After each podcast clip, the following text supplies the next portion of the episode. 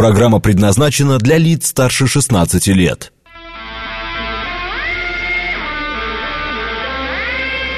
Восемь часов семь минут, понедельник, июль, день десятый.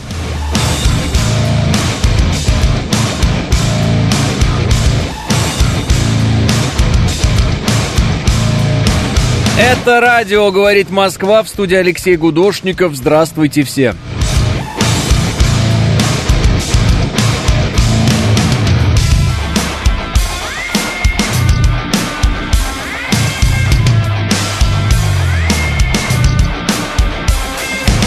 15 градусов в Москве и 3 балла пробки. Ну или это вообще не пробки, считай, 3 балла.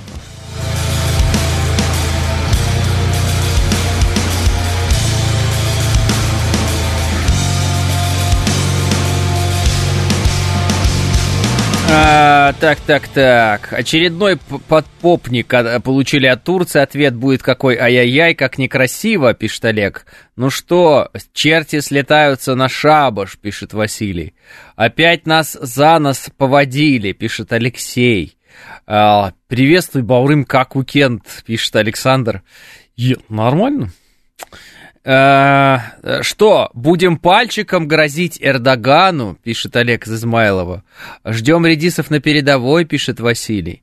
Э, доброе утро, хорошего эфира, пишет Нурик Вегажан. Спасибо большое, Нурик. Как видите, все остальные занимаются другими вещами. Вот вы, правильно, вы мне хорошего эфира желаете. И вам доброго здоровья. Спасибо большое, Олег. Плюс 13 э, это сентябрь уже, пишет Григорий. Э, про кассетные снаряды поговорим. Страшновато, пишет Empty Words. Опять нас кинули, пишет Револьвер. Теперь и я смогу что-то ляпнуть. Всем доброго утречка, пишет царь.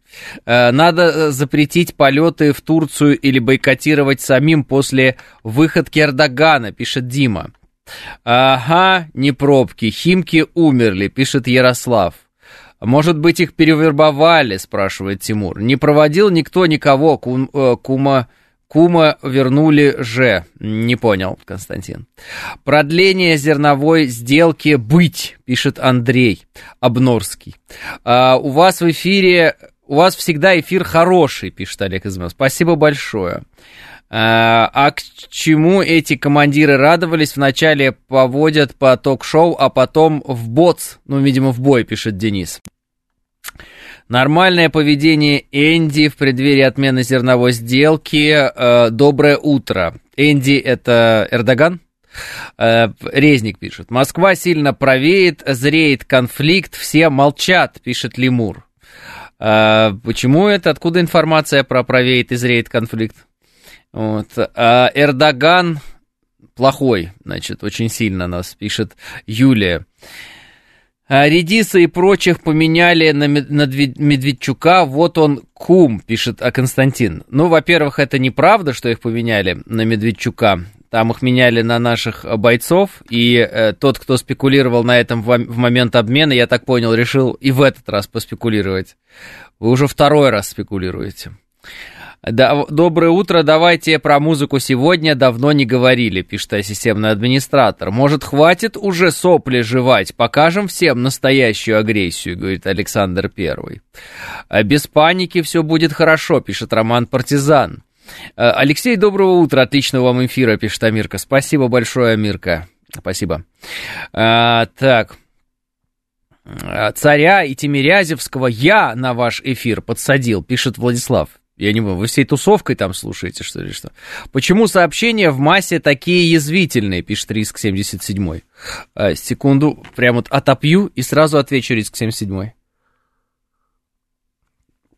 А, потому что их пишут язвительные люди, это раз. Потому что эти люди э, язвят, но делать ничего не будут, это два. Поэтому они такие язвительные. Поэтому они будут говорить, ну что, это уже красная линия. Или фиолетовая. Или портовая. Или, может быть... Вот это вот все. У них, ну, у них, понимаете, клокочет, булькает. Ну, не могут они вот э, по-другому. Они не могут сказать, ну, то есть, э, поймите, эх, как же, как я раздосадован тем фактом, что нацистских преступников из Азова Эрдоган выдал, э, значит, э, Украине. Это подло с его стороны. Вот. Так, так дела не делаются. Это э, нарушение договоренностей, которые были достигнуты. Вот, понимаете, они не могут так написать. Хотя у них это именно в душе, я знаю. Но они, э, как э, люди, не пережившие психологический пубертат, они начинают сразу язвить. Причем язвить они начинают в сторону ну, своих соратников, то есть нас. Вы понимаете, то есть Эрдоган же эти сообщения не читает, то есть я же их читаю. И все остальные их слышат еще плюс ко всему. То есть, э, и вместо того, чтобы сказать, мужики, там, эх, там, да, вот что-то такое, а они такие, вы че там, сидите там, утерлись там. Так ты же сам утерся, что ты не, вместе с нами не утерся, что ли? Ты вместе с нами не, не провел эти красные линии, за которые кто-то зашел. Что ты, я не понимаю, ты какой-то отдельный. Вот и все, поэтому, говорю, язвительные очень все. Вот. Э, я думаю, что это от э, неумения выразить э, свою эмоцию. И хорошую, и плохую. Плохую, вот, например, человек очень сильно беспокоится по поводу там, этих азовцев и так далее. Кстати, кто сильно беспокоится по поводу азовцев, получается, что, наверное, проблем в жизни, в принципе, наверное, так-то особо своих нет. С другой стороны, конечно, э, вот они там рисуются на камеры, и это неприятно крайне. Вернув этих гадов на Украину, появился шанс нашим бойцам их уничтожить, пишет Олег. Ну, э, тут как бы по поводу э, у меня слетела шляпа, знаете, да, вот это вот. Но смысл не в этом, смысл в том, что да, мы их уничтожим. Э, э со слов лысого украинского журналиста, Редис и Ко не должны давать интервью, пишет Альберт. Ой, не должны были быть отданы, не должны давать интервью, это все чепуха. На этих тикток бойцов плевать, а вот Эрдоган змея на груди, пишет Александр. Александр, один вопрос. Почему, когда все пишут про Эрдогана, что он змея на груди, я сейчас не в пользу Эрдогана буду говорить, но тем не менее, когда пишут змея на груди, Почему все считают, что реально мы его пригрели на груди, и он нам очень такой вот друг, и мы ему типа верим, и э, мы его очень любим, и а он нас предал, это нож в спину. Вот это, почему это все? Это вас как бы... Что в вас говорит, что это вот так, как мы вот очень сильно любим Эрдогана, а он вот нас не любит? Как в сериале великолепный век, понимаете, что-то происходит, какие-то там, ты меня любишь, я тебя люблю, ты меня не любишь, я тебя не люблю, вот это вот, но я люблю тебя, да он любит тебя, вот что происходит, я не понимаю. Э, это политика внешняя, внешняя. в ней есть э, эм, желание всегда нажиться одного на другом. Э, видит Эрдоган пользу в том, чтобы отдать этих азовцев он их отдает. Не видел бы он пользы в этом. Или видел бы больше в этом минусов, не отдал бы. Все. Он вон и с, а, а, по Украине заявил, что Украина может претендовать на вступление в НАТО. Понимаете, играет. Играет. Эрдоган понимает свое положение в регионе в данный момент. Он понимает, что многое от него зависит. В том числе и у нас много что от него зависит. И он этим положением пользуется. А что вы хотели? Вы хотели, чтобы он им не пользовался? Вы хотели, чтобы Эрдоган такой... Братва, пацаны, ёк-макарёк вот так, слышь, я отвечаю, зуб даю, Никого никогда никому не... И, и никому еще и, и никогда не отдал бы никого. Ну, перестаньте, ну, просто.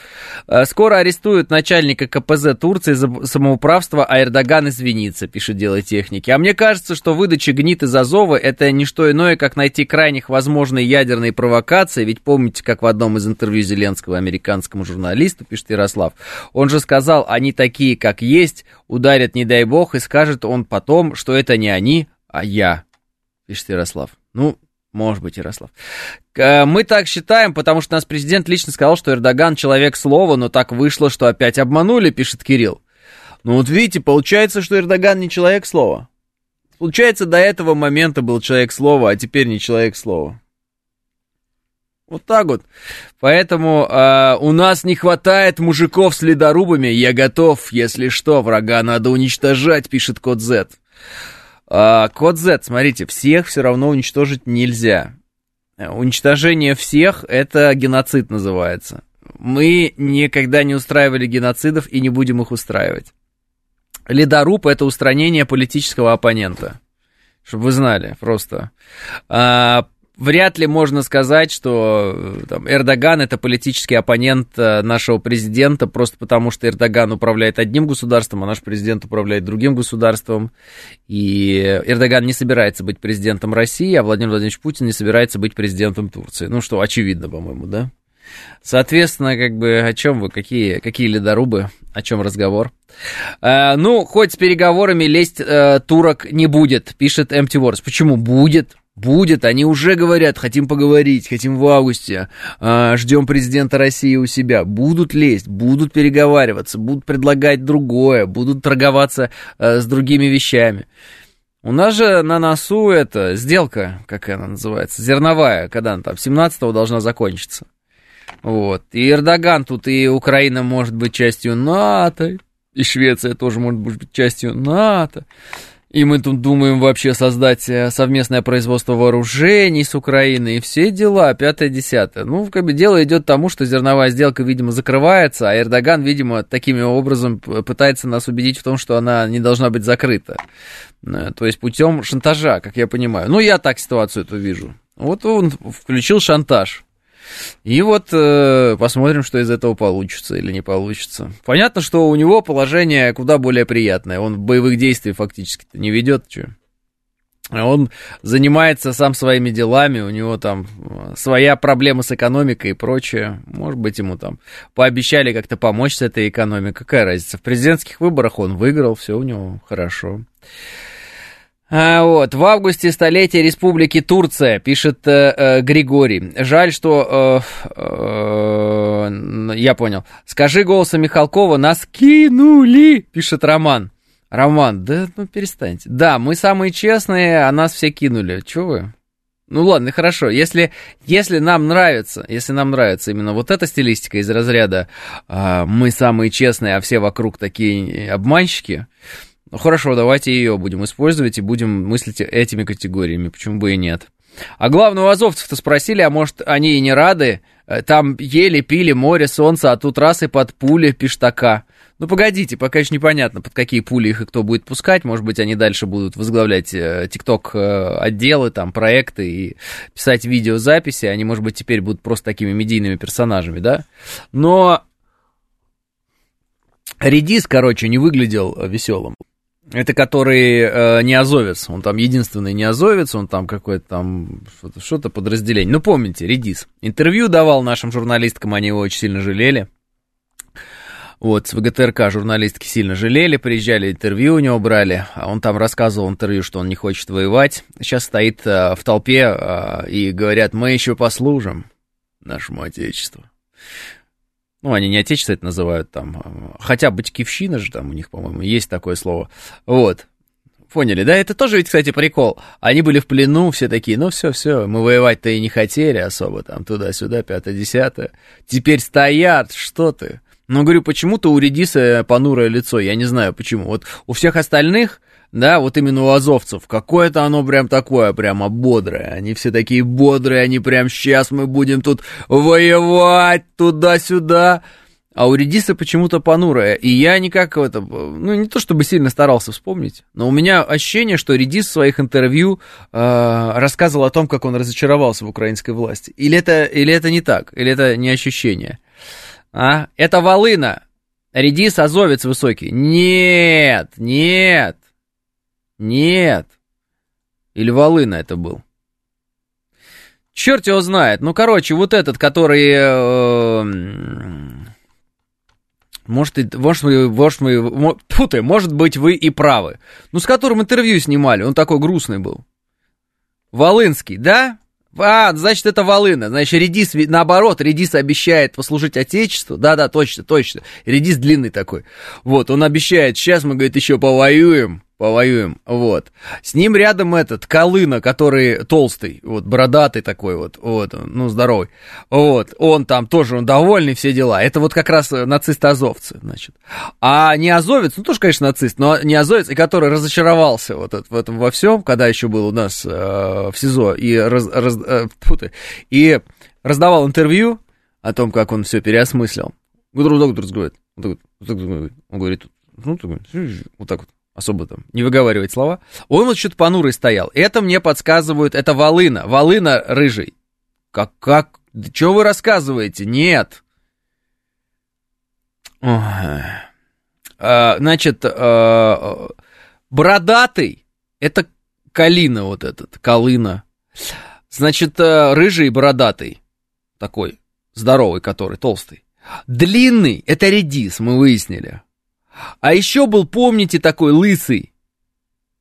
Он в такой еще шапочке выходил, и он, по-моему, кстати, и запрашивал процедуру экстракшн. Да, точно. Найди видео, пожалуйста, этого а, Волыны. Волына, Волына, давай так найдем. Значит, э, Волына разочаровался в войне, вот что-нибудь такое. Наверняка же есть такое что-нибудь. И мне показалось, что вот он как был грустный, так и остался грустным. Он еще грустным был в э, этом, в Азовстале, сильно грустный на видео. Все остальные что-то выпендривались, а этот грустный был.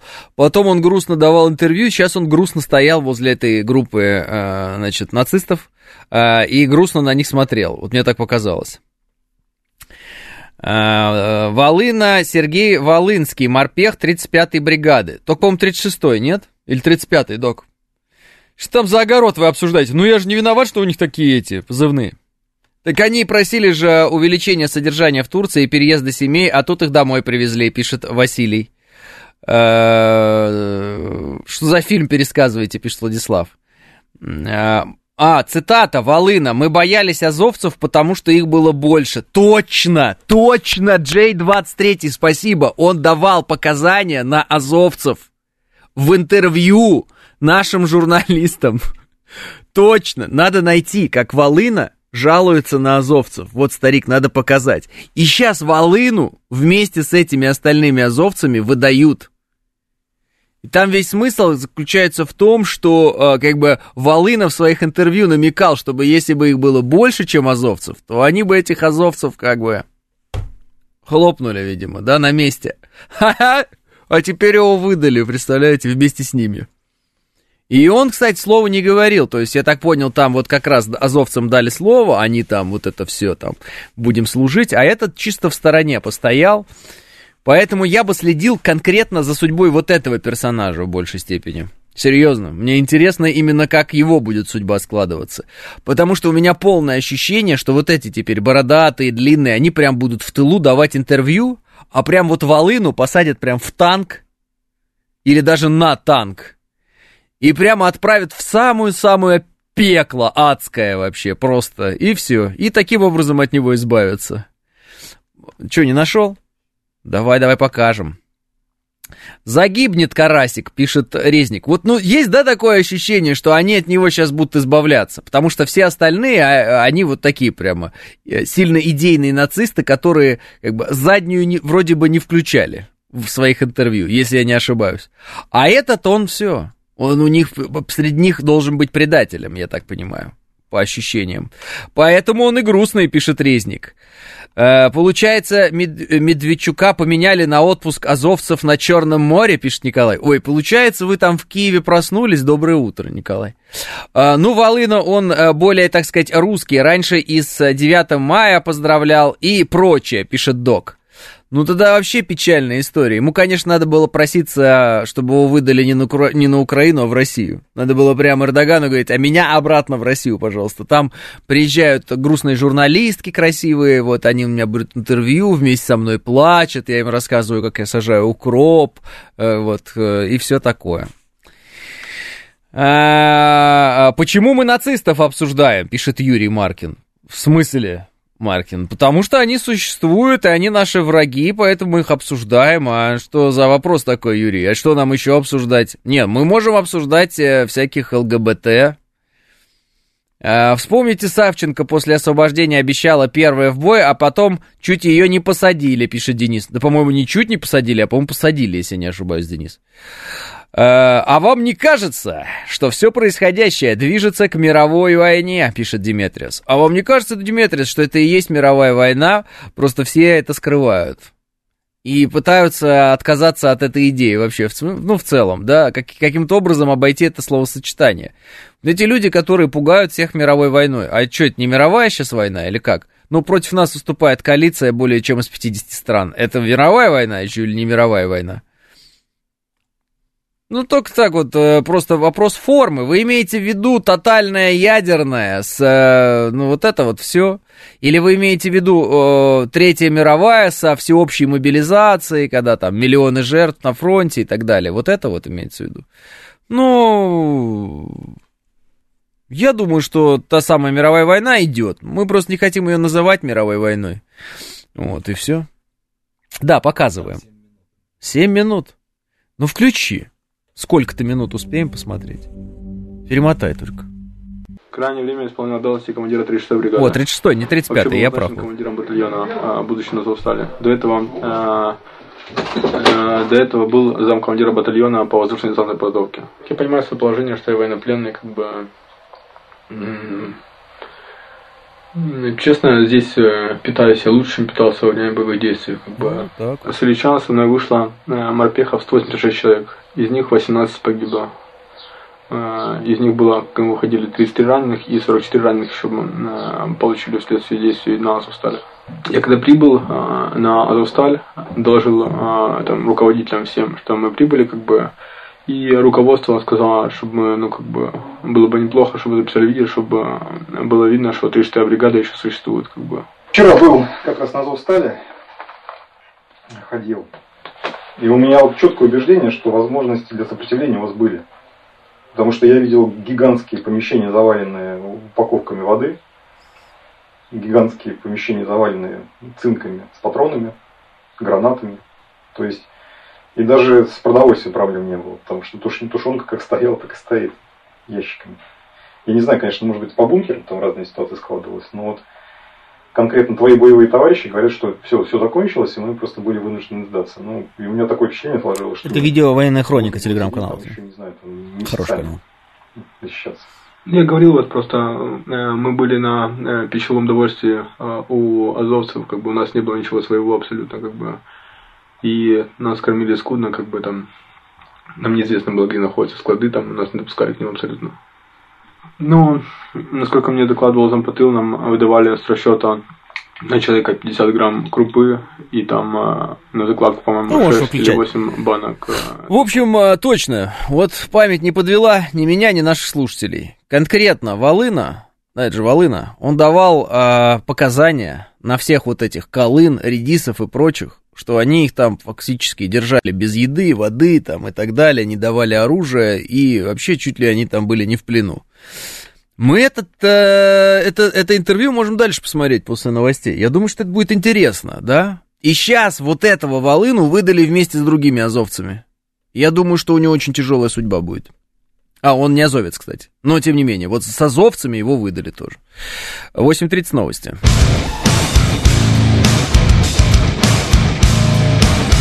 Оплакался Волына, а сейчас откормленный Боров, пишет Empty Words. А по-русски неплохо говорил. Михалыч, я бы вам показал один ролик, как мальчика на Украине пытаются заставить читать стихи э, на украинском. Значит, он пытается, пытается, пытается, а потом говорит, да, так сказать, э, фраза, значит, как это его все не устраивает, не могу я. Вот, поэтому, когда вы удивляетесь тому, как хорошо по-русски говорят э, украинцы, так это же русские. Они по-русски и говорят, они всегда по-русски говорили. Это, это, это часть нашего народа, они все русские на самом деле. Просто как бы смысл заключается в том, что у них такой вот очень глубокий косплей. Они пытаются изобразить, что они какие-то отдельные, и у них какая-то отдельная есть история, она какая-то очень древняя. Мы все должны э, ахать и охать, какая она древняя. Но это все, естественно, чушь.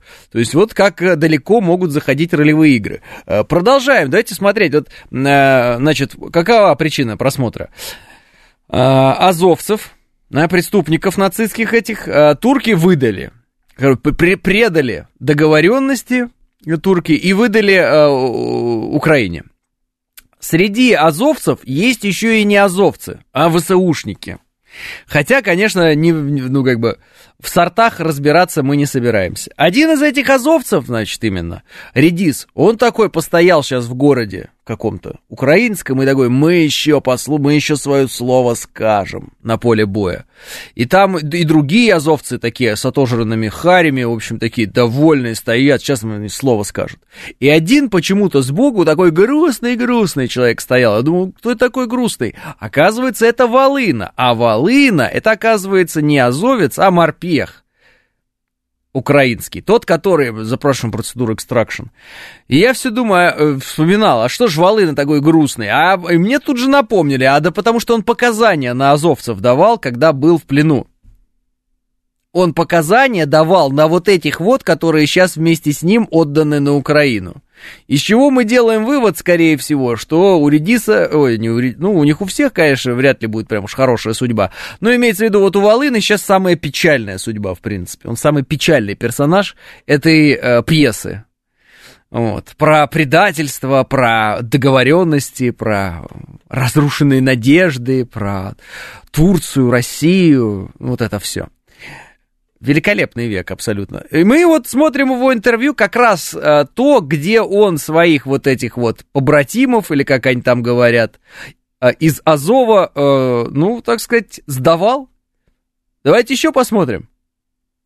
Мне докладывал зампотыл, нам выдавали с расчета на человека 50 грамм крупы и там э, на закладку, по-моему, 6 или 8 банок э, тушенки на 186 человек. Ну, скудная пища, конечно. Второсортные там желтые какие-то крупы, там ячневые какие-то каши, непонятно. Но они, наверное, были там хозяинами, поэтому как бы нам по, по какому-то остаточному принципу, или как, я не знаю, как они там делили по морали, или как, я ну, не могу Паузу сказать. дашь?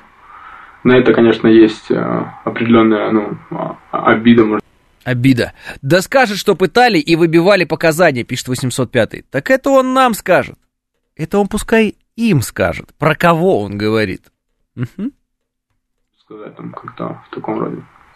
Ну, как бы, когда там э, подразделения какие-то приходили к нам, там, э, то мы видели, что они по-другому идут, в другом количестве, другое качество, как бы. Но сделать не с этим ничего, ну, э, я не мог, и как бы как-то вступать в какие-то споры там или э, там еще требовать тоже не мог, потому что боялся, что нас ограничат в этом. Или вы поступили в их распоряжение, и они вас считали людьми второго сорта? Ну, как бы мы выполняли э, задачи на опасных направлениях, там, где бывало отказывались э, азовцы стоять, нас ставили туда. Пауза. То есть азовцы – это пиар-проект, как бы намекает нам в этом интервью, ныне выданный с азовцами назад э, Волына. Он говорит, а на тяжелые направления направляли нас, а жрать нам не давали, а оружие нам лишнее не давали, а сделать мы ничего не могли, есть обида. Ну, поехали дальше. И как бы по продовольственному обеспечению, вот как а, выясняется, что мы по-разному питались, ну, как бы было разное отношение. Но вы пытались как-то это решить вопрос?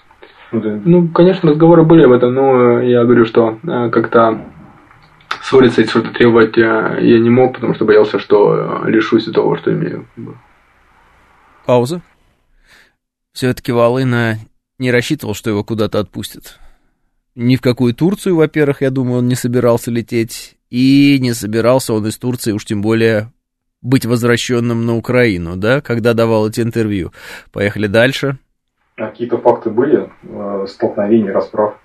Стычки были однозначно, там перепалки, может быть, даже э, какие-то рукоприкладства. Ну, там конкретно кто, как я сказать не могу, потому что людей было очень много, как бы. Ну, так вообще подразделения их побавились, потому что их, ну, было предсказательное большее количество. Ну, так как э, ситуация не решалась абсолютно, там, э, ни на заводе Ильича, там, где сразу располагалась 36-я бригада, э, ни потом, как бы, когда мы уже прибыли на Азовсталь, и как бы об этом э, мало кто говорил вообще, а по факту просто там подразделения гарнизона погибали, э, и, ну, как бы, хотелось принять какие-то меры для того, чтобы спасти людей. А, главком Залужный О, паузу, паузу. О, сейчас самое интересное начнется. Волына, а пишет Александр, наверное, как никто другой хотел победы России, пока находился в Турции. Есть такое ощущение. Так, главком Залужный, ну-ка, ну-ка. На военную связь, я от командного пункта Редиса говорил по военной связи с ним. Редис это Редис тот что все, а, прекратить оборону и а, сдаться в плен. А, нет, Найти выходы самостоятельно или через а, главное управление разведки, через Буданова. Там офицер работал вместе с представителем ГУРа с российской стороны. Через какое-то время я построил всех людей и сказал, что мы получили такой приказ сложить оружие и сдаться в плен от главного Паузу дай. Э, это то самое знаменитое видео, когда черти выходили из э, подземелья, и на них были нарисованы всякие рисунки, вот эти вот знаменитые. Ну, вы помните. Поехали дальше. Ну, это очень сложное моральное, там, э, ну, потрясение, как бы шок. Э, я не могу сказать, что это, ну, была какая-то радость там. Я надеялся, что, может быть, будет такая история, что нам дадут коридор там или еще каким-то образом, не знаю. Зеленский звонил лично мне один раз, еще я был как на Ильича, когда самый первый раз, когда через Давида Георгиевича я просил у него связь э, с главным, верховным главнокомандующим. А впоследствии, ну, как бы, я звонил ему и говорил, что у нас критическая ситуация, и там э, нужно принимать какие-то меры, искать какое-то политическое решение, идти на какие-то переговоры, потому что, ну, как бы, гибнут люди, и, ну, ситуация ухудшается постоянно. Но говорил, что паузу тоже дай. Значит, важная новость сейчас срочно идет. Э, Киев 9 июля, то бишь вчера, безуспешно пытался ударить по объектам в Крыму, Калужской и Ростовской областях ракетами С-200, сообщает Минобороны. России. А, то есть вчера были споры, Storm Shadow это или нет, а, и пытались ли они ударить по нашей атомной электростанции ракетой Storm Shadow. Выясняется, что это не Storm Shadow, это S-200, но профильные телеграм-каналы как раз вчера об этом говорили. То есть это переделанная, да, э, зенитная ракета, которая э, с Земля-воздух переделывается на э, Земля-Земля. Вот, они переделали и попытались, вот куда они ударить пытались ей, это большой вопрос. По этому поводу, кстати, Дмитрий Анатольевич Медведев сказал, что э, если вдруг выяснится, что они пытались бить по э, атомной электростанции, то тогда надо, мол, под прицел взять все атомные электростанции украинские и вообще восточноевропейские, если я не ошибаюсь. Но это Дмитрий Анатольевич сказал, он любит так жестко сказать. Э, так, возвращаясь к старому-старому-старому интервью Волыны, где он рассказывает про то, какие азовцы плохие, а сейчас он вместе с этими азовцами выдан э, на Ридну Неньку, Украину. Украину. В, в Украину. Ладно, дальше смотрим дальше. Такой нет возможности, он над этим работает там, и как бы просил, чтобы мы держались. И как бы, ну, следствие всех разговоров э, он переводил на, на главком. После разговора с ним постоянно звонил главком, и как бы Валерий Федорович говорил там, что как. А вследствие потом, когда уже от... Ну, про Залужного плохо он не говорит. Надо складывать оружие, прекратить оборону э, Мариуполя, я э, связался и с Рахами, он подтвердил мне эту информацию, что он был на этом заседании тоже. И э, после Рахами с Зеленским тоже связался, и он тоже сказал, что э, все, оборона Мариуполя э, прекращается, и чтобы мы действовали через э, э, Главное управление разведки, через людей Буданова, как бы искали возможность э, сдачи в плен. Ну, позвонил Буданову, он дал контакт офицера, который работал с Главным управлением разведки Российской Федерации. И как бы там, по-моему, на следующий день или через день состоялась встреча там, где присутствовал русский генерал-лейтенант, я понимаю, представителя Главного оружейного управления России, и как бы э, офицеры, еще представители с украинской стороны. И как бы там шли переговоры и обсуждались, э, ну, ну, как это все будет происходить, э, куда это будет, э, и оговорились нюансы там. Я уже навоевался, я не, больше не хочу принимать участие ни в каких боевых действиях, ни в каких конфликтах. О, о, отлично. Вы, навоевался, не хочу принимать ни действия, ни э, конфликтах. Теперь надо найти видео, как азовцы, вот это было накануне, обещают принимать, действ... э, принимать э, участие в боевых конфликтах. Вот, вот они сейчас, вот, их там, по-моему, во Львове собрали или что, прям на главной площади, они там, мы сейчас... Это вот забавно, как бы э, просто по поводу того, там, кто что обещает, кто что не обещает, да, а, а перед Евровидением он тоже жаловался, не будет Азовстали, не будет Украины, пишет э, Денис. Ну, это было, да. Так они так и про Артемов говорили, правда, они у Бахмут называют. Они каждый раз говорят, не будет этого, не будет Украины. Потом просто сдают, как бы, ну, не просто, но сдают. Вот, и, и ничего, говорят, да, ладно, забыли, ребята, давайте следующий, и все. Э, мне кажется, он пойдет на фронт и опять руки в гору и в плен, пишет доброжелатель. Ну, не знаю, доброжелатель. Я почему-то считаю, что с его вот этим вот э, бэкграундом, так называемым, да, вот этими всеми интервью и прочими, он отправится он отправится, скорее всего, в какое-то такое место, из которого не возвращаются. Вот у меня такое ощущение. Потому что э, вот э, азовцев в интервью такое не найдете скорее всего. Вот не Колыны этого, не Редиса, вот ничего я подобного не помню. А конкретно вот Волына, он вот этих интервью понараздавал миллион. И он вместе с ними поехал сейчас на Украину. Что-то мне кажется, что у него будет тяжелое лето. 2023 года. А, в любом случае, Эрдоган, получается, обманул нас из-за выдачи азовцев, или мы сами подставляемся, пишет Павлик. Нет, ну, был комментарий четкий по этому поводу. Значит, Дмитрий Песков сказал, что никто эту передачу не обсуждал с Кремлем, соответственно, договоренности были, что они до конца военных действий будут там. Соответственно, нарушение договоренностей со стороны а, Турции и со стороны Киева, ну, то есть Украины, есть. То есть договоренность была иная. Да, нас э, кинули. Если вам нравится это слово, получается так. То есть, не знаю, насколько мы подставляемся под это или не подставляемся, но да, вот такая история. То есть доверять там Турции ни в коем случае нельзя. Камин-аут Волыны, пишет Ярослав. А, Алексей Валерьевич по-украински уже лучше местных говорит. Ну, мы же все видели, как э, Зеленский учил украинский э, так называемый язык. Вот. Поэтому я не сомневаюсь, что при должном э, финансировании и эм, определенном времени я бы заговорил по-украински достаточно хорошо. А, собственно говоря, что уж там такого сложного, если ты просто берешь русский язык и слегка добавляешь в него каких-нибудь э, выдуманных слов, это, в принципе, вполне себе удобно. Зерновая сделка «до свидания», пишет Григорий. Не торопитесь, Григорий, с выводами. Откуда вы знаете, что она «до свидания»? Я вчера внимательно следил э, за всякими комментариями в интернете и так далее. Вот. Э, и там прям все, зерновую отменяем, тыры-тыры. Ну, это, конечно, когда ты в комментарии в интернете пишешь, ты там и отменяешь, и подписываешь, и отпускаешь, и расстреливаешь. Каждый день по 100 человек, легко. Как оно в жизни будет, посмотрим. А, у меня ставка старая. Она заключалась в том, что а, после выборов в Турции а, зерновая сделка закончится. Более того, я считал, что продление зерновой сделки связано с выборами в Турции. Что они не смогли состояться через первый тур. Да, понадобилось два тура. А, был комментарий официальный от э, официальных властей наших, да, вот, по-моему, Дмитрий Песков это комментировал, он сказал, нет, это одно с другим не связано. И либо МИД комментарий давал. Я могу здесь ошибиться, не хочу никого подставлять, просто вот кто-то из, э, значит, ответственных на, на этом направлении и говорил, что не-не-не, никакой связи между зерновой сделкой и выборами в Турции нет.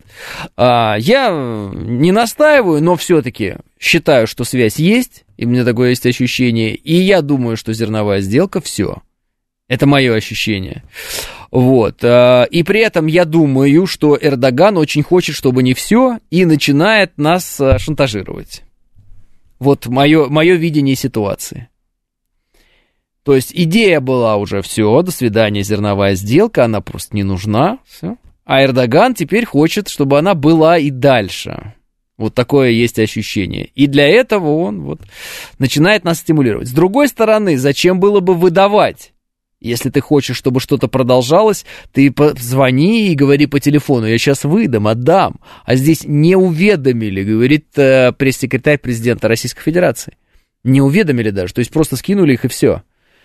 Возможно, это э, формальный шаг к тому, чтобы Россия сказала, ах так, тогда уж точно зерновой сделки не будет, и все. И Эрдоган э, сохраняет э, свое лицо, и мы, понятно, почему принимаем такое решение, и а зерновая сделка, ну, все, нет ее и нет. Вариант? Как вариант, давайте рассмотрим, что это такая игра. Может такое быть? Может такое быть. При этом это, могу ли я сейчас говорить полную чушь? В принципе, да. Тоже это может быть и не так, это может быть абсолютно чушь. Но расклад, при котором а, получается, что Эрдоган весь такой натовский, и да-да, Украина может вступить, и мы вообще там все что угодно готовы, там и все дела, при этом на выборах он уже победил, у него внутреннюю оппозицию он уже там значит, решает свои вопросы. Вот. А мы при этом говорим, так мы были за зерновую сделку, мы все время ждали, что нам что-то предложат. Но посмотрите, какая история. Он берет, да и выдает вообще наших вот этих вот преступ... ну как, не наших, этих преступников украинских, которые мы ему дали на сохранение, так сказать, до конца военных действий. Нам что теперь делать? Это что за поведение? А он еще и про НАТО заговорил для Украины. Тут пятое-десятое. Что-то Эрдоган нам вообще не друг. И вообще к черту зерновую сделку. Мы ощутили, как Турция перестала быть нейтральной к нам. Вот, например, такой расклад. Не знаю, может, правда, может, неправда. Что касается личной позиции. Я вот как не ездил в Турцию, так и не езжу. Я никогда в жизни не был в Турции. Хотя, в принципе, в Стамбуле побывать дело хорошее, правильное. Все-таки Стамбул, он же Константинополь некогда. Ну, город с богатой историей, побывать, посмотреть, походить. Надо, вообще-то, надо. Но вот до сих пор не был. Жду, когда какой-то такой момент сложится, что это будет нормально с точки зрения морали. Вот. Пока я такого не... Ну, при этом я вижу людей, которые как бы спокойно, вообще у них все хорошо. С другой стороны, я так понял, что нет ничего более святого для многих моих соотечественников, чем отпуск. Они готовы все что угодно сделать, лишь бы отдохнуть. А, а Эрдоган может кинуть нас с конвенции Монтрё, пишет Давид. Может, Давид. Может. Значит, все... Э, мое мнение. Ваше мнение может отличаться кардинально, может это не так. Мое мнение следующее. Все законы, все конвенции, все договоры международные, не международные, подписанные, не подписанные, ратифицированные, не ратифицированные, туда-сюда. Все это лишь договоренности между людьми. Договоренности между людьми, в силу того, что люди не идеальны, зачастую нарушаются. Значит, и эти договоренности при определенных обстоятельствах могут быть разрушены. Вот и все. Хорошо, конечно, что эти договоренности есть, и до определенного момента можно ссылаться на эти договоренности. Но мы все прекрасно знаем, что при определенных обстоятельствах мы услышим, что доплевать мы хотели на эти договоренности, вот, Россия там, например, перешла какие-то возможные и невозможные грани, поэтому о каких договоренностях может идти речь, до свидания. Ведь э, до начала Второй мировой войны тоже были договоренности. Ведь у нас был пакт о ненападении. И что? Поэтому договоренности это очень хорошо, дипломатическая работа это очень хорошо, но если начинают говорить пушки, они уже говорят. Вот. Но пока они не заговорили, лучше пытаться ковыряться вот в этих всех договоренностях, которые при определенном стечении обстоятельств, естественно, будут нарушены. Другое дело, что наша задача, действуя в плоскости договоренностей, так называемых, и договариваясь, не допускать ситуации, при которой ситуация сложится таким образом, что уже заговорят пушки, и договоренности эти пойдут в корзину. Минские соглашения от договоренности? Договоренности. Где они? Нигде они. Договоренность не э, продвигать НАТО на восток. В устной форме, а еще и потом нам Шпигель показывал, оказывается, и документик имеется. Это договоренности, это договоренности. Где они? Нигде. Значит, есть еще, помимо договоренностей, четкое понимание, что все они подписаны или подписывались людьми, и другие люди могут подписать другие договоренности. Поэтому может ли Эрдоган нарушить конвенцию Монтрё? Спрашиваете меня. Может. Будет ли? Не знаю. Может? Может. Будет? Не знаю. Все-таки я думаю, что Эрдогану выгоднее и правильнее сделать так, чтобы Черное море оно было под его контролем, ну, та часть Черного моря, которая под его контролем, а не под контролем, например, там, британцев, американцев и всех остальных. Ему все-таки выгоднее было бы самому контролировать эту акваторию. Если он нарушает конвенцию Монтрё, я так понимаю, речь идет о том, что он отдает Черное море, тот кусок, который принадлежит ему, так условно говоря, другим. А он, я думаю, этого бы не хотел. При любых раскладах. Как бы ни складывались обстоятельства у России в зоне проведения специальной военной операции, Эрдоган хотел бы увеличивать свою власть, а не власть Джо Байдена, правильно? Его желание контролировать больше самому. Ну, я так думаю. С другой стороны, всякое может быть. А, Зеленский же сказал про пять минут до мира, если Байден прикажет признать территориальные потери, пишет Иван Грейт. Вы что, не знаете? Нет никаких договоренностей, даже подписанных на бумаге. Есть только некие правила, которых никто не видел, которые США и, госпо, э, и госпожи фон дер Ляйен, пишет Ярослав. Ну, правильно, то есть я, это и есть подтверждение моих слов, на самом деле, Ярослав.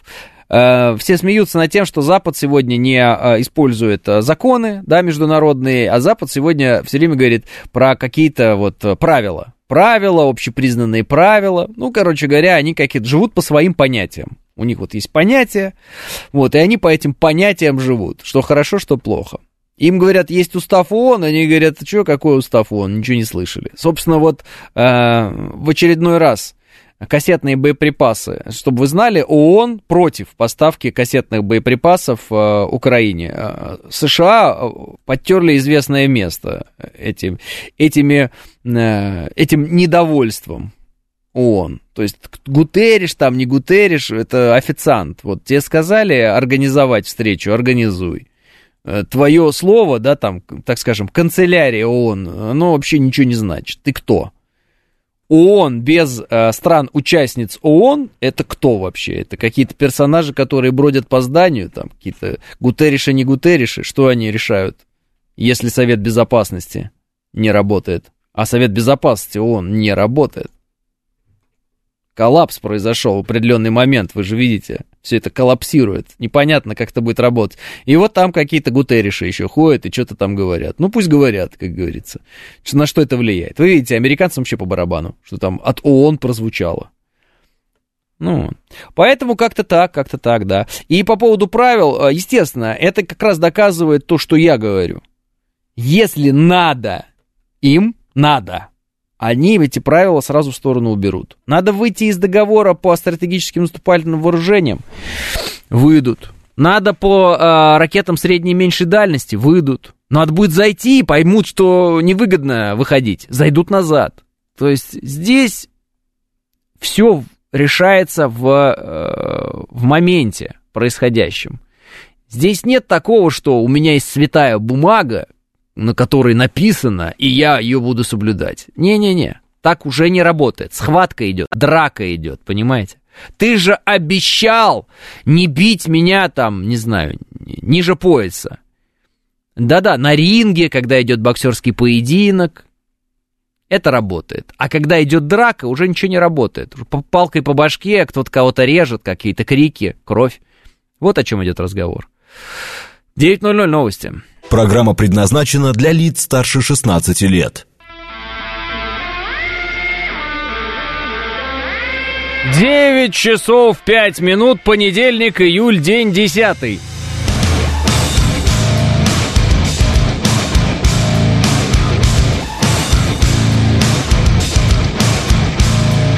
Это радио «Говорит Москва» в студии Алексей Гудошников. Здравствуйте все.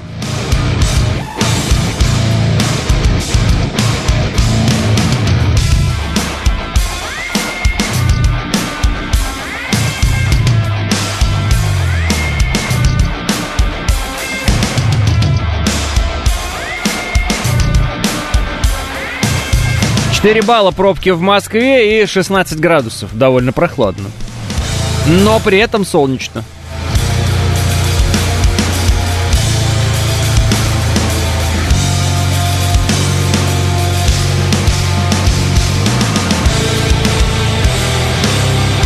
Что следующее? Снимут запрет на напалм и начнут поставлять на Украину, пишет Денис. Э, я думаю, что чем хуже у них дела, тем страшнее у них будет оружие.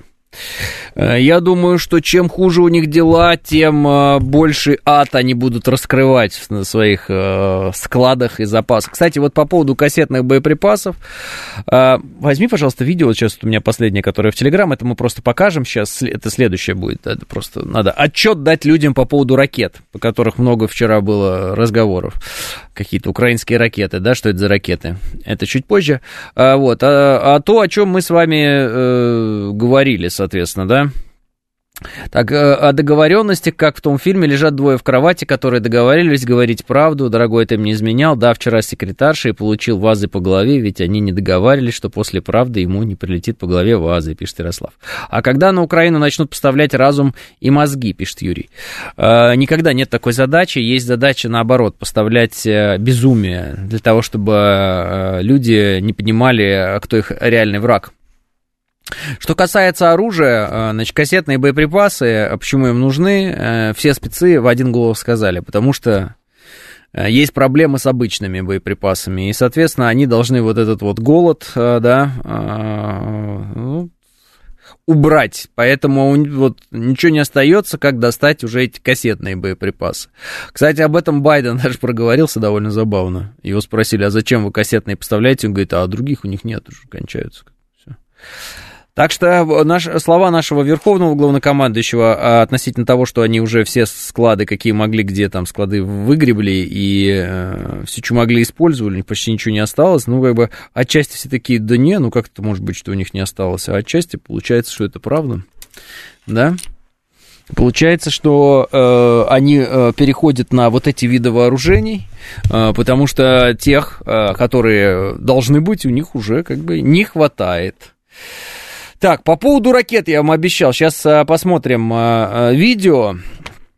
Есть текстовый вариант. Текстовый у меня в Телеграме можете смотреть. Э, значит, командующий объединенной группировкой войск генерал армии Валерий Герасимов заслушал доклад начальника главного штаба ВКС генерал-полковника Виктора Авзалова об уничтожении четырех украинских баллистических ракет. Вчера были перетолки, а что это за ракеты, а Storm Shadow не Storm Shadow, а куда они летят, они что, хотели ударить по э, атомной электростанции или нет – Э, ответы вот сейчас мы все получили. Давайте послушаем. Начальник главного штаба воздушно-космических сил, доложите о результатах отражения ударов противника. Есть. Товарищ начальник генерального штаба докладывает. Средствами противовоздушного обороны уничтожены две ракеты, атаковавшие Керченский транспортный переход и аэродром Морозовск. Жертв и разрушений нет. Две ракеты, наносившие удар по аэродрому Шепелка, были отклонены средствами радиоэлектронной борьбы и совершили падение в районе населенного пункта Бытыш. Пострадавших нет. Исходя из оценки обстановки решил, прикрытие назначенных важнейших объектов в районах ответственности за противовоздушную оборону от удара средств воздушного падения противника продолжить в существующем боевом составе средств ВО. Уточнить боевой порядок с учетом траектории полета баллистических целей и важности прикрываемых объектов. Доклад закончен.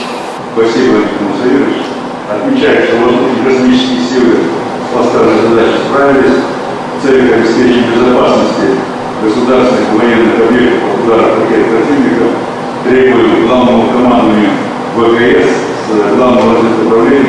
системную работу Э, плохой звук достаточно, но, значит, если кто не расслышал.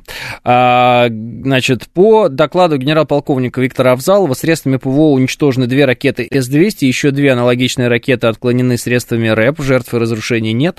Одна из ракет С-200 была направлена на Крымский мост, вторая летела на военный аэродром в Ростовской области.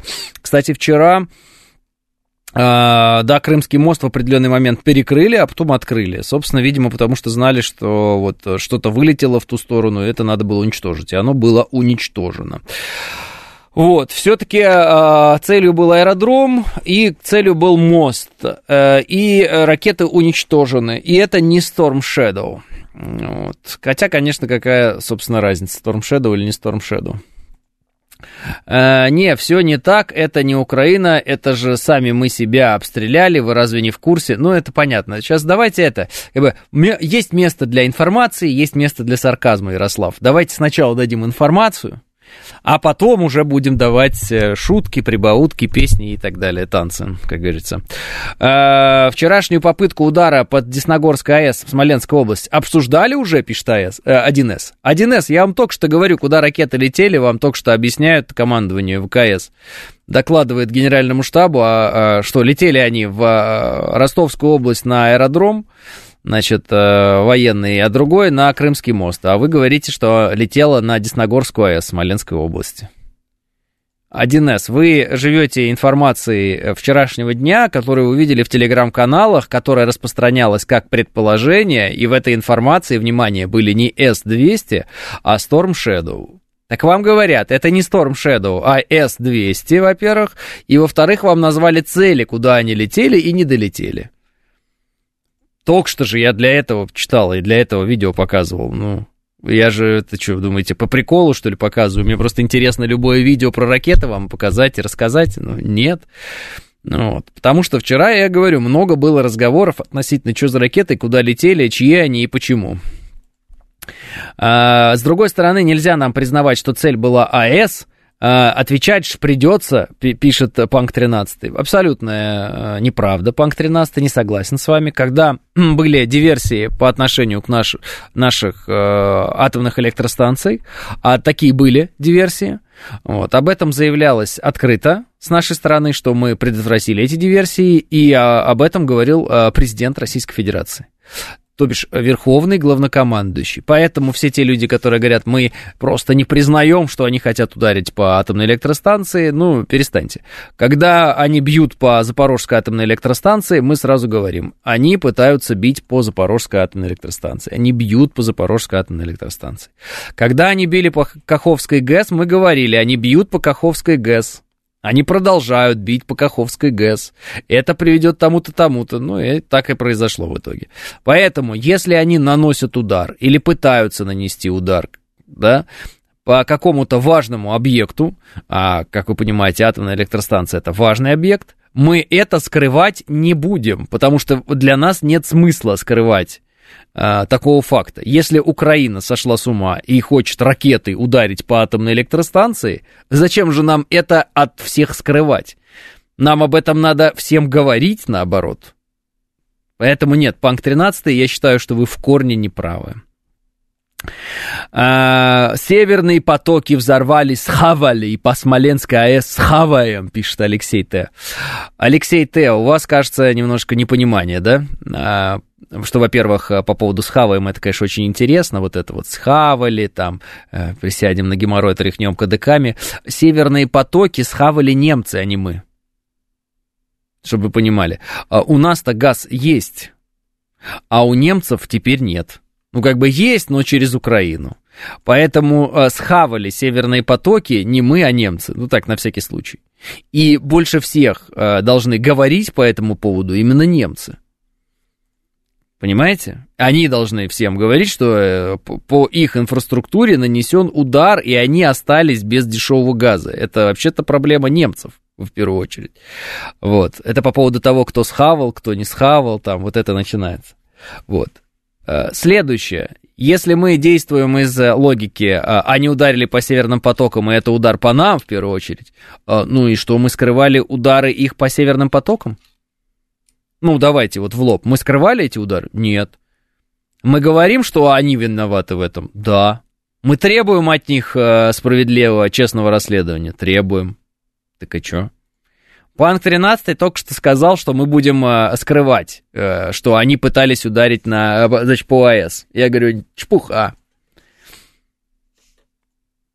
Вы говорите, что, э, значит, по северным потокам они ударили, и мы схавали там, и это схаваем. Так по северным потокам мы говорили, что э, они ударили. И, и продолжаем говорить. Что вы имеете в виду, когда вы говорите, что кто-то что-то схавает? А сам проект Северного потока спонсировался только нами или немцы тоже участвовали, пишет Виталий. Ну, нам, конечно, деньги у немцев в этом смысле не интересны. Мы потеряли миллиарды на этом, безусловно. Больные люди, к нам идет циклон с похолоданием, и идет он э, по розе ветров не вглубь России, а наоборот в сторону Европы. Больные, пишет Ярослав. Но, то, но толку от того, что всем про все говорим ноль, никто не реагирует, только Грета прилетела. Панк 13 продолжает. Панк 13, если вы попали в идеологически ложную ответвление вообще. Если вы вдруг э, поняли, что вы не правы, э, в этом случае есть очень хорошая формула. Я вам подсказываю. Вы говорите, хм, не подумал об этом. Кстати, да, и все. И отходите в сторону. Э, потому что когда человек продолжает упорствовать, когда его аргумент разбит за секунду, он выглядит странно. Не, выглядит, не надо выглядеть странными. Вы говорите, мы будем скрывать. Я вам говорю, нет, не будем, потому что ни разу ничего не скрывали в этом смысле. Наоборот, говорим об этом. Дальше вы вбрасываете следующий аргумент. Только никто на эти разговоры не реагирует. Извините, но ваш первый аргумент противоречит вашему второму аргументу. Потому что ваш первый аргумент заключался в том, что мы что-то скрываем. Теперь вы уже говорите, что мы ничего не скрываем, но это ни на что не влияет. Не хотели бы вы начать призна... признавать э, некоторые свои ошибки э, в эфире и говорить, о да, вот здесь был неправ. А дальше оформлять не в утверждение свой вопрос, а в вопрос. То есть, э, ну ладно, а что они теперь, потому что мы говорим, не ударят, и мы будем вместе рассуждать. Вот, это я к чему? Это я сейчас Панк 13 там обращаюсь к слушателю. Ну, я к остальным слушателям тоже обращаюсь.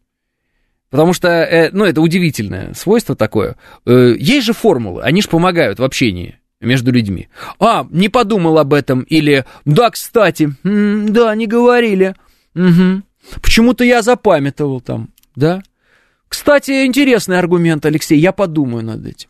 Вот, вот, понимаете, есть формулы, по которым люди могут, э, если вдруг они зашли туда, где, ну, понимают зыбкая почва для них, оттуда быстренько выскочить. Благодарю, спасибо. А почему бы и нет, пишет Ярослав. Да, почему бы и нет, а может быть. А, Леш, так турки подогнали Укром а, С-200, пишет Александр Первый. А, нету этой информации у меня, а, но, насколько я понимаю, С-200 это же не новый какой-то комплекс, это же старая история. Просто С-200 это зенитная ракета, то есть там весь смысл ее заключается в том, что это ну, средство ПВО противовоздушной обороны. То есть обычно этими ракетами бьют по э, целям воздушным. Перехват целей, да, воздушных, насколько я понимаю. Здесь же речь идет о том, что э, некая переделка позволила э, Украине использовать э, зенитную ракету, предназначающуюся для удара с земли по, возду- по воздушной цели, для того, чтобы ударить с земли по цели на земле. А, конкретно в данном случае они разнесли нашу, э, по-моему, лесопилку, что ли, какую-то, или что-то такое. Чтобы было понятно. А, но это, насколько мне помнится, если я не ошибаюсь, не первый случай, когда они ракету «Земля-воздух» применяют как ракету «Земля-Земля». А, вот. Э, у Ходаковского хороший комментарий по поводу азовцев и бунта Пригожина. Очень мудрая связь там просматривается, пишет Арт. Так пришлите, Арт, чтобы я это долго не искал. Э, школа полемики от Алексея. Да это не школа полемики, это школа общения. Вот. И не то, чтобы это какая-то школа. Я просто, ну так, подкидываю. Это же удобно очень, понимаете? Нельзя же быть во всем всегда правым, если только вы не я. Шучу, шучу. Шучу, дорогие друзья. Э, мы же можем получить какие-то сведения, которые вдруг изменят э, картину мира, правильно? Вот мы уверены в чем-то, э, и картина мира такая, какая она есть, а потом нам говорят, а, ты знаешь, такая история, а вот еще вот такие данные. И мы такие, о, подожди, я, кажется, хочу изучить эти данные. А может, и не хочу.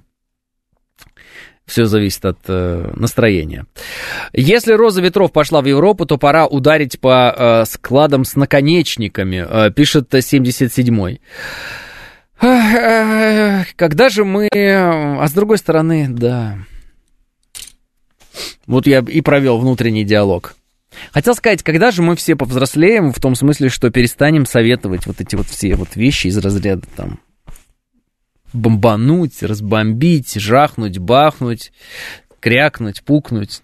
Слушайте, если бы, если бы, ну, сами себе предположите, если бы политическая и военно-политическая целесообразность была в каком-то ударе, и эта целесообразность превышала те потери, которые мы понесем в результате этого удара, неужели мы бы не ударили? Ну, сами себе задайте вопрос. Э, попробую упростить. Если бы все было, и ничего за это не было, ну неужто не ударили бы? Но э, геополитика, э, военно-политическое искусство, оно заключается в, еще и в том, э, чтобы, когда ты побеждаешь, победить таким образом, чтобы от этого хоть что-то получить. А просто разнести все в клочья, ну, нет никакого смысла, понимаете? Вот вы хотите, например, вот у вас сосед, вы хотите этого соседа воспитать. Знаете, такое бывает там, воспитать соседа. Вот. Если вы его просто порежете и сами выброситесь в окно, ну, как бы получается, шума, конечно, не будет ни от соседа, ни от вас. Но у вас задача-то была другая, вы хотели жить в тишине. Вы хотели, чтобы все было хорошо, чтобы у вас был адекватный сосед, чтобы он все вел хорошо, вот это вот все. Вы не хотели этой поножовщины, и выбрасываться в окно вы тоже не хотели, и там вешаться на ремне где-нибудь э, в СИЗО вы тоже не хотели. У вас не было такого желания. Зачем вам это надо? Да? Вы хотели просто жить в спокойствии и гармонии. Наблюдать в окно, там, за, за природой или зачем-то. Сосед, чтобы себя вел как человек. Вот. Наша проблема в том, что наш сосед все время бегал с ножом возле нашей двери, царапал ножом нашу дверь и говорил, выходи, я тебя порежу, весь двор за меня. Вот. Ему постоянно подсовывали нож, в угаре в своем что-то от нас хотел. Вот. И каждый раз, когда мы выходили и разбивали ему лицо, он вместо того, чтобы говорить, слушай, то давай договоримся, он нам говорил, ну что, в следующий раз-то, да, мы тебя сейчас просто тебя порежу просто. В этот раз тебе повезло, в следующий раз не повезет. Мы один раз ему так дали по щам, что он прям упал, у него зубы все выпали, он прям хорош, хорош, хорош. Заключили соглашение, назвали их минскими назовем их соседскими. Все, все соседи другие такие, да-да, хорошо. А потом такие, слышь, прикольно этот алкаш его третирует. Давай его вооружать пока. Договоренности есть. И пока мы смотрели в окно и любовались цветением яблонь, а не сакуры, естественно. Вот, все остальные наши соседи и пистолет принесли этому придурку, и гранату дали, и все дела, конечно. Но какая-то такая есть задача, короче говоря, и решить э, зада- э, вот, вопрос с придурком, и при этом дом весь не разнести, понимаете? И сделать так, чтобы твоя квартира, в общем, целая осталась. Плюс-минус, плюс-минус, чтобы у нее стены были, она не сгорела, там, вот это все. Вот представьте, насколько нам сложно за наше каждое действие. В мире поднимается очень много шума, а Украине все сходит с рук, пишет Финист. Ну, конечно, потому что мы противостоим не Украине, а мы противостоим в лице Украины коллективному Западу. Коллективному Западу. А коллективному Западу принадлежат инструменты создания шума информационного. И они этот шум создают. Это их, э, как бы вам сказать, это их технологии, э, ну, превосходящие наши технологии. То есть они в плане информационного шума сильно э, мощнее нас. Сильно и больше нас, и дороже нас в этом смысле, много денег. И, конечно, они этим превосходством пользуются. Если бы у нас была такая машина шума, а у них такая, как у нас, мы бы тоже пользовались своим превосходством в этом вопросе. Может, Эрдоган чипировал азовцев, и мы найдем их штабы и завер... э, или завербовал, пишет Илья. Нет, он просто их отдал. Правильно говорить отдал, кстати. Сколько раз было сказано, что нельзя иметь дело с Турцией, сразу же доказательства неисполнения договоренностям по убийцам из Азова. Опять подставляем свои лица для пощечин, пишет К9. К9, э, уже, вот я вот прям чувствую, как некоторые наши слушатели просыпаются, у них есть заготовленная речь, они с ней выступают, и мне приходится возвращаться к началу программы. Коротко, э, не надо думать, что наше руководство такое наивное, что не понимает, что делает Турция. И заключая договоренности с Турцией, рассчитывает на то, что Турция всегда их будет соблюдать. Перестаньте, пожалуйста, этим заниматься. Хотя, конечно, если вам нравится, вы можете этим заниматься. Вот. Я э, считаю по-другому. Я считаю, что мы пытаемся тоже извлечь свои выгоды из всех вопросов, которые, э, из которых можно сейчас извлечь выгоду. Если Турция с параллельным импортом дает нам некую выгоду, мы на что-то закрываем глаза, где-то мы что-то видим, где-то мы реагируем остро, где-то, ну, так. Мы тоже оцениваем те э, удары, которые по нам наносят наши геополитические противники, находящиеся в условном нейтралитете, так скажем. Мы все это тоже оцениваем. Мы сидим и смотрим, где мы можем отдать пешку, где мы не можем отдать. Ну, то есть фигуру. Это шахматы. Это не чапаевцы там, или как это называлась игра. Это не шашки даже там. Да? Это шахматы. В шахматах есть пешки. Пешкой иногда жертвуют вот в этом раскладе эти азовцы, которых отдали, это что, это командиры, которые сейчас возьмут и поведут украинскую эту, ЗСУ, ВСУ э, прямо в бой, и там сейчас все вдохновятся, и прям пойдет у них контрнаступление, ого-го, прям как. Вот это вот вы имеете в виду? Да ничего подобного. То есть, если это и фигуры, то это медийные фигуры, правильно? Для чего? Создать медийную шумиху. Для чего? Ну, испортить нам настроение. Ну хорошо, испортили они нам настроение. Вы по, по, в лишний раз убедились, что с Турцией нельзя ни о чем договариваться там, и так далее. На самом деле с Турцией можно договариваться. Но помнить надо о том, что любые договоренности, они все равно между людьми. И значит, что они все равно могут быть в какой-то момент эти договоренности нарушены. Другое дело, что реагировать на каждую пешку как на короля, не надо. Не надо. Ну или королеву, кто как вот там играет. Да, не надо. Королева – это королева. Ферзь – это ферзь. Слон – это слон. Пешка – это пешка. Кто такие эти персонажи, разрекламированные когда-то, сидевшие, запрашивавшие процедуру экстракшена, потом рассказывающие в интервью, какие они бедные и как у них не хватало поесть, и что им азовцы есть не давали. Вот кому сейчас надо переживать, я еще раз говорю, это Волыни, который давал а, показания на всех тех вот других преступников украинских, а сейчас его вместе с ними выдали на Украину. Я думаю, он очень этого не хотел события. Вот ему надо переживать за себя очень сильно сейчас. Вот. Нам надо думать только о том, как мы победим на э, фронтах. Все. Наша реально задача одна всего, если задуматься, победить на фронтах все. Вот, разбить ВСУ. Наемников, не наемников, всех, вот тут там есть, разбить их. Все, вот она задача. Экономическая задача не э, упасть. Изо всех сил пытаться сдержать там инфляцию, ну, сейчас с инфляцией, кстати, все нормально, ну, там, условно говоря, вот там, доллар что-то расти начал, еще что-то там, пятое-десятое, вот с этим совсем справиться. Чтобы было что поесть, чтобы оно, если и дорожало, в любом случае, да, все дорожает, медленно дорожало, а не какими-то космическими темпами и так далее. Все.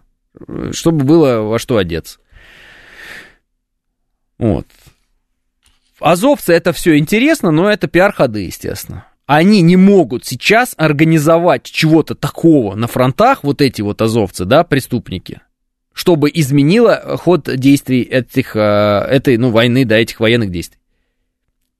Правильно? Правильно. Почему? Потому что организацией военных действий сегодня на Украине занимаются зарубежные специалисты, зарубежные офицеры. Эти зарубежные офицеры это американцы, это британцы и так далее.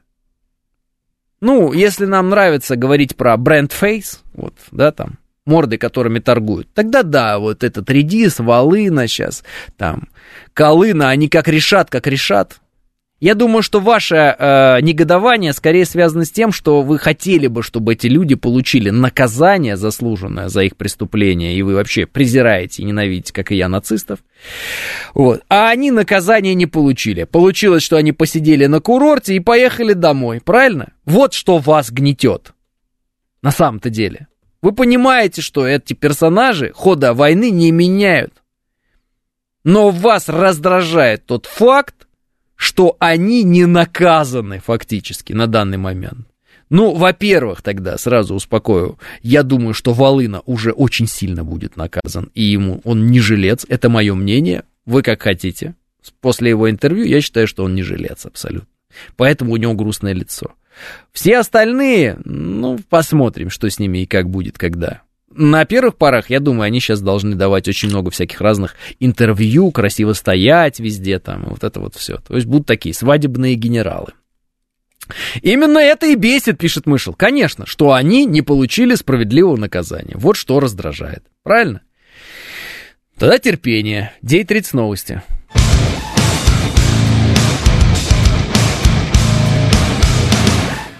9.36 в Москве, это радиостанция «Говорит Москва» 94.8. В студии Алексей Гудошников. Всем еще раз здравствуйте. Андрей Грибанов пишет. Никто плюшевых ястребов за язык не тянул, когда они обещали разобраться. Чем больше балаболят, тем ниже их авторитет, и им же хуже. Э, да, но это я с самого начала говорю. Не надо ничего говорить. Надо э, либо делать, либо не делать. Но говорить точно не надо. Угрозы, которые э, не, заканчиваются лишь угрозами, э, ничего в этом хорошего нет. Почему кто-то думает, что это надо делать, и почему кто-то выбирает эту стилистику, не знаю. Но мое мнение такое. Если ты что-то сказал, и после этого что-то происходит или не происходит, э, и тебе надо действовать, ты уже обязан действовать. Но политика, опять же, не такая примитивная вещь, как, э, может быть, мы сейчас с вами, Андрей, рисуем. Может быть, в политике иногда надо говорить э, какие-то устрашающие вещи, которые ты даже не собираешься делать, потому что сам, само, само заявление об этом может изменить ситуацию в определенном смысле.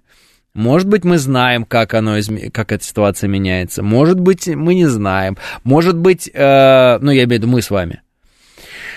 Да, э, может быть, э, у тех людей, которые заявления эти делают, какие-нибудь там, да, у них есть какие-нибудь доклады по поводу того, как это меняет восприятие врага. Ну, то есть, э, может быть, все сложнее, чем нам кажется. Но может быть, наоборот, все примитивнее, чем нам кажется, и мы усложняем то, э, что усложнять не надо.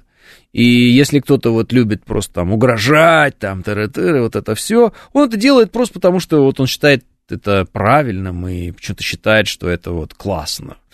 А, ну, не знаю, как не включу там, а, да я неправда, это все, я не включаю телевизор, но, в общем, мне где-то тут присылает, как там стоять люди за трибуной, начинают там угрожать, там что-то вот это вот все, ну, не знаю, я в этом не вижу никакого смысла, то есть, а, более того, то, о чем предупредили, скорее всего, сделано не будет, да, ну, это же очевидно. Я не помню, а, ну, точнее, я не знаю, да, признаюсь, честно.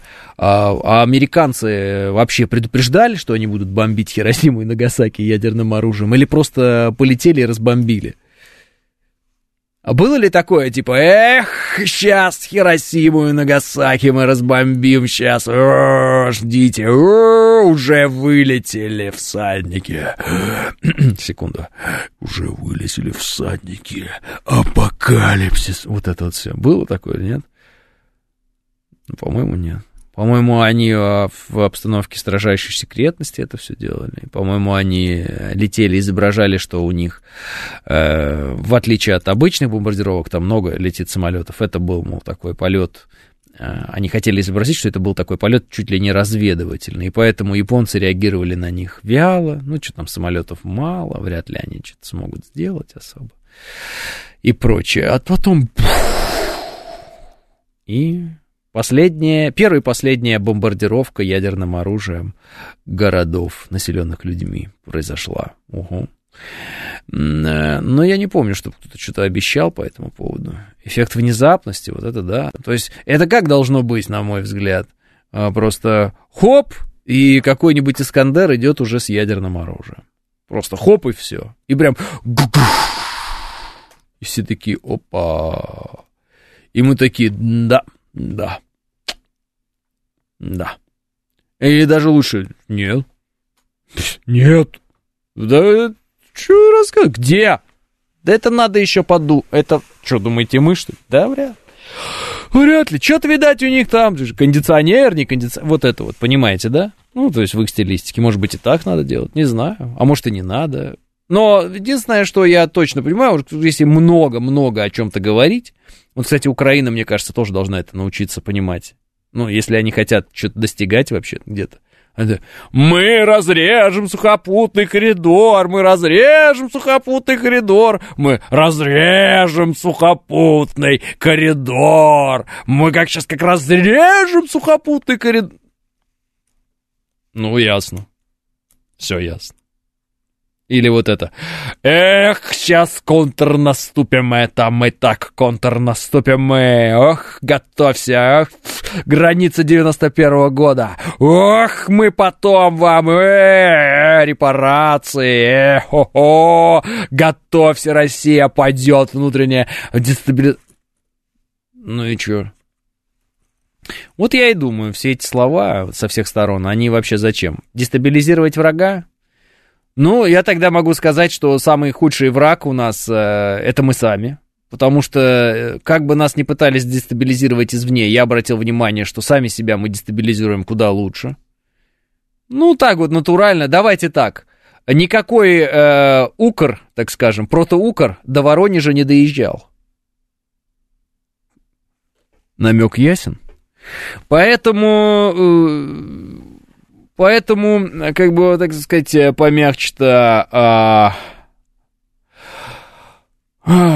Нам бы, конечно, следить за, за собой и быть осторожными. Если мы будем следить за собой, наверное, будет гораздо лучше, чем сейчас. Я не могу сказать, что сейчас плохо как-то особо. Ну, к тому, что будет лучше, наверное. Да-да, пишет Сергей. Так я и говорю, Сергей. Есть такое ощущение, что мы себе самые главные враги всегда. Сами с собой в большей степени боремся. Вот. Есть такое ощущение, что если мы когда-нибудь нашли ключ, при котором мы сами с собой бы не боролись и не ломали себя, вот, а, а действовали четко по поставленным целям все как надо, а, то, конечно, мы бы уже были совершенно в другом положении, я имею в виду в мировой геополитике, да? Угу. Ну, а вот у нас, видимо, такое удивительное сознание, я не знаю, мы такие люди, может, мы такой народ наш многонациональный. А, вот. Если вдруг э, внешний враг недостаточно враг, такой, ну, как бы, неубедительный враг. У враг вроде, но не такой уж прям, ну, чтобы там. Мы так вот начинаем сами себя поджирать изнутри. Обратили внимание? Такого нельзя допускать. Вот. Э, вот. Победители не судят, а музыканты победители, пишет Игорь Маслов. Э, Игорь Маслов, я бесконечно как бы э, не против того, что вы бы были фанатом там, определенных военных формирований. Э, генерал Власов до определенного момента тоже был победителем. А, тем не менее, когда он стал предателем, его потом, в общем-то, вполне себе осудили. Вот. Э, поэтому давайте вот поменьше вот с этими всеми вещами.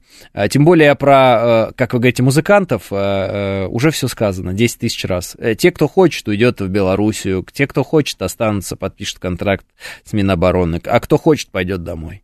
Все. И никто ничьих э, геройств, никто ничьих э, подвигов не отменил. Хотя, например, в Советском Союзе, конечно же, бы э, совершенно другая процедура действовала, это всем очевидно, там, да, э, со всеми этими формулировками по типу «погрыли себя позором» и прочее. Но э, современный мир, он гораздо более такой лояльный, современная Россия гораздо более лояльна ко всему, вот, и э, к формулировкам в том числе, и к э, так скажем, наказанию за все, э, в том числе тоже она более лояльная. Конечно, Советский Союз был куда более жестким государством в этом смысле. Некоторые этой жесткости просят, я этой жесткости не прошу. Э, я прекрасно понимаю, что жесткость, она же для всех прибавляется автоматически. Вот. Ну и вот эти вот, знаете, как бы э, фанатские чаты, ну это фанатские чаты, у нас же здесь не фанатский чат чей-то, у нас здесь просто вот наблюдение за жизнью. А вчера Shadow, сегодня S200, завтра копии полетят и конница. Готовим щиты, пишет Константин. Ты паяц дешевый, пишет Хадриан. Ну, во-первых, не такой уж дешевый. Хадриан, давайте как бы следить в этом смысле за словами, а то потом окажется, что не дешевый, а вы, значит, обманываете сами себя и как бы Получается, что ошиблись. А, насчет того, что паяц. Давайте я посмотрю четко определение паяц. На всякий случай, чтобы знать, я это или не я. Я просто слышал, что вот Зеленский реально паяц. Вот. Что касается меня, сейчас посмотрим. Паяц. Все. Проверьте, что вы не робот. Ну, Яндекс хочет теперь узнать. Слушайте, я либо робот, еще, может быть, еще второй вариант, потому что Яндекс не верит мне, не хочет мне. А, так. Паяц.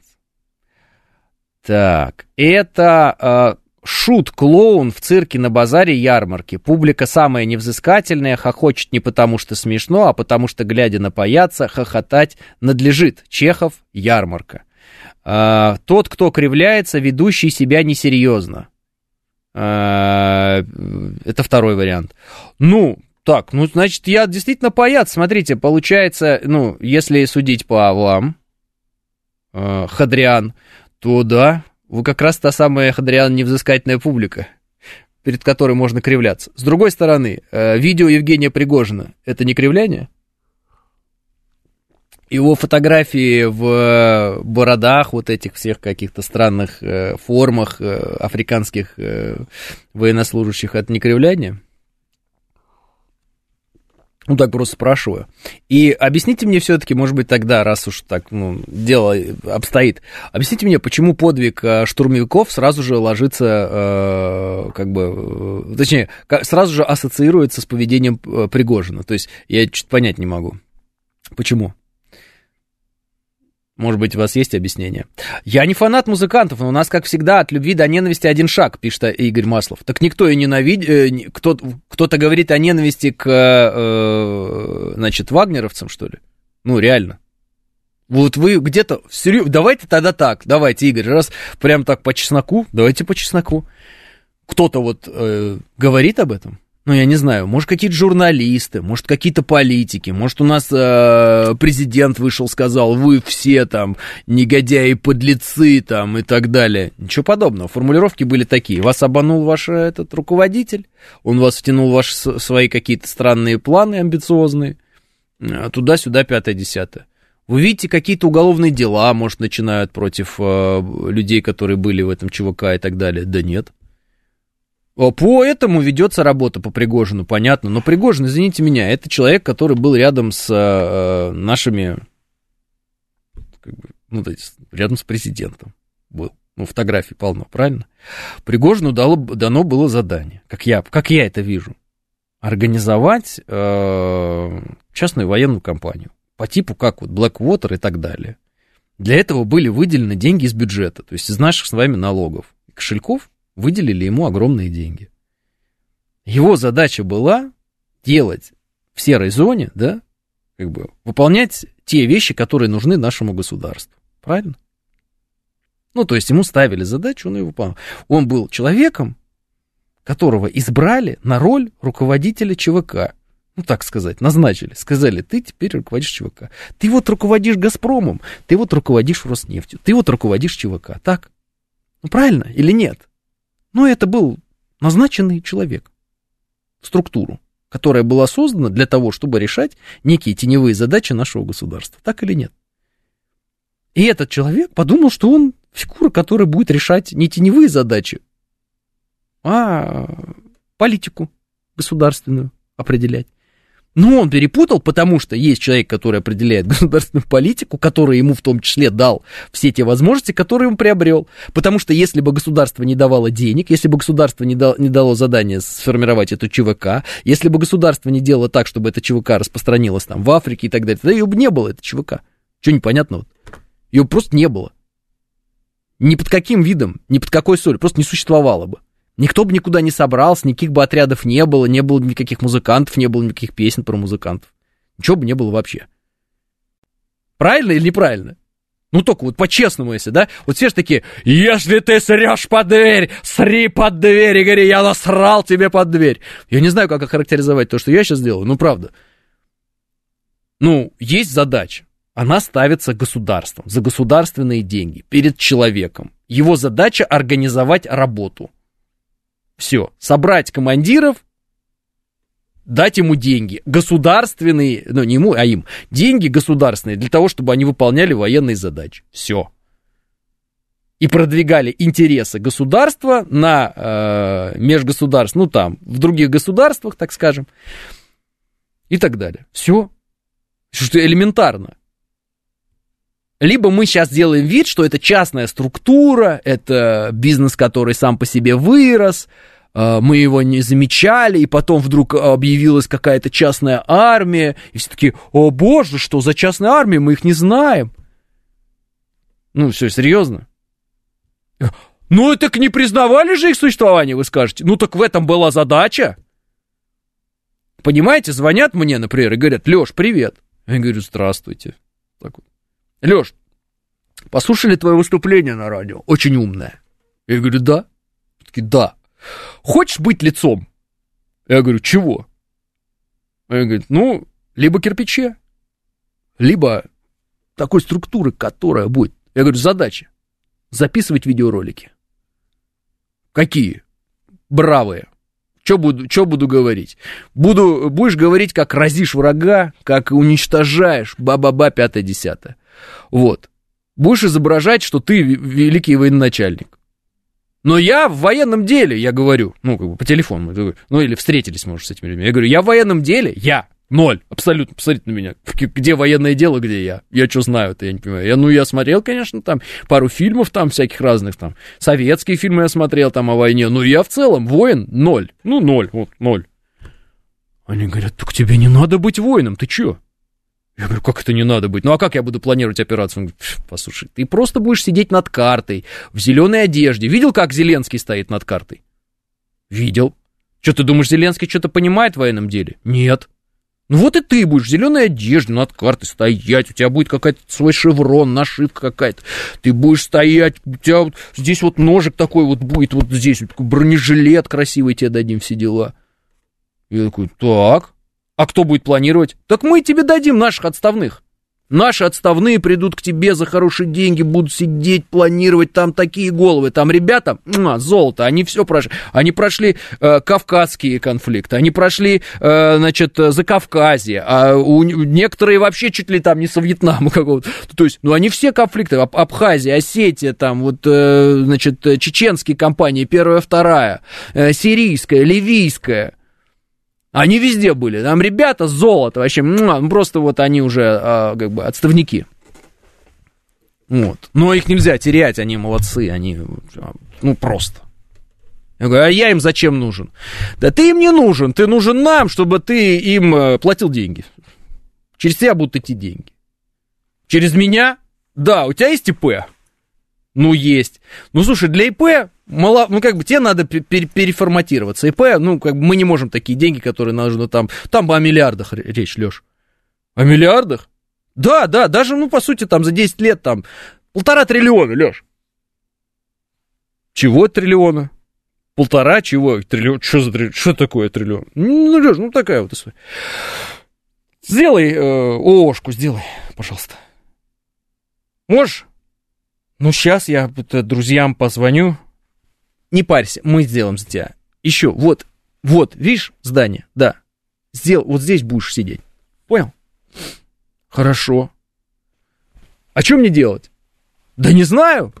Купи бороды, клей, фотографируйся, не знаю, построй дом. Хочешь, э, кабинет там медицинский себе сделай. Нравится красное дерево? Очень нравится. Сделай себе кабинеты из красного дерева. Хорошо. И все. Вот как это, как я это вижу. Может, я что-то не понимаю. Может, я как-то где-то что-то там неправильно. Но я это так вижу, вот эту ситуацию.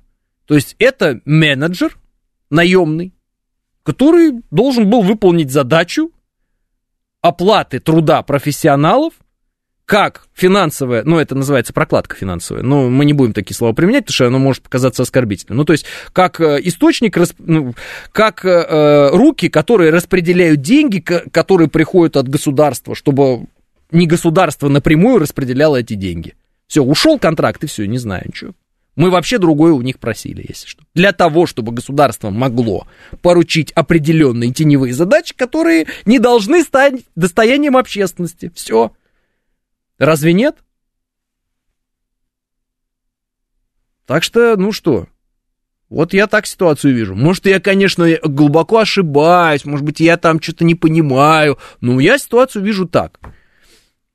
Управляющая компания, пишет Юч. Ну, не управляющая компания, но конкретно управляющий человек. Ну, вы поняли. Ну, типа, гендиректор, ну, слушайте. Гендиректор. Вот э, гендиректор средств массовой информации, вы знаете, что вообще может быть не журналистом? Ну, типа, человек, главное, должен финансами управлять правильно. Потому что есть люди, которые говорят, вот там главный редактор, он молодец, он вообще, он сечет в журналистике, просто красавчик. Финансы не его тема. Вот эти все бумажки туда-сюда, пятое-десятое. Вот. А гендиректор говорит, а я же не понимаю ничего в журналистике. Тебе не надо понимать. Тебя вот дебет, кредит, свести бюджет, дать деньги. Вот главному редактору, с ним поговорить, он скажет тебе, кому какие деньги дать. Все, с ним контактируй, все, он сам знает. Кого нанять, кого не нанять. Твое дело подписывать документ, ставить подпись. Нанимаем, расторгаем, нанимаем, расторгаем. Все, вот что, же элементарно вроде бы, нет? Но начинается какая-то вот ктавася. Вот. И я единственное, что не понимаю, вот реально что не понимаю, если ты менеджер, а, ну, всем же понятно, что, э, например, Евгений Пригожин это был именно менеджер, да, то есть за финансовую сторону отвечал. Почему ты сидишь над картой и изображаешь, что ты военачальник? Ну, просто, ну, зачем? Ну, то есть, я когда вижу Зеленского, стоящего над картой, вот так вот военный, ну, мне как бы, ну, смешно.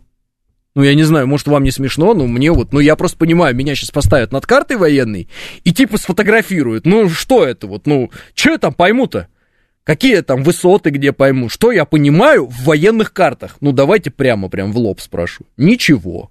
Даже если я буду на них смотреть три года подряд, ну, хорошо, я что-то пойму на уровне там, вот если вот три года назад я стал интересоваться рыбалкой, и я вот теперь вот там занимаюсь рыбалкой. Ну, прекрасно. Но есть люди, которые всю жизнь рыбачат, и ты для них все равно, ну, как бы, молодец. Типа, молодец. О, знаешь об этом? Как здорово. Есть профессионалы этого дела.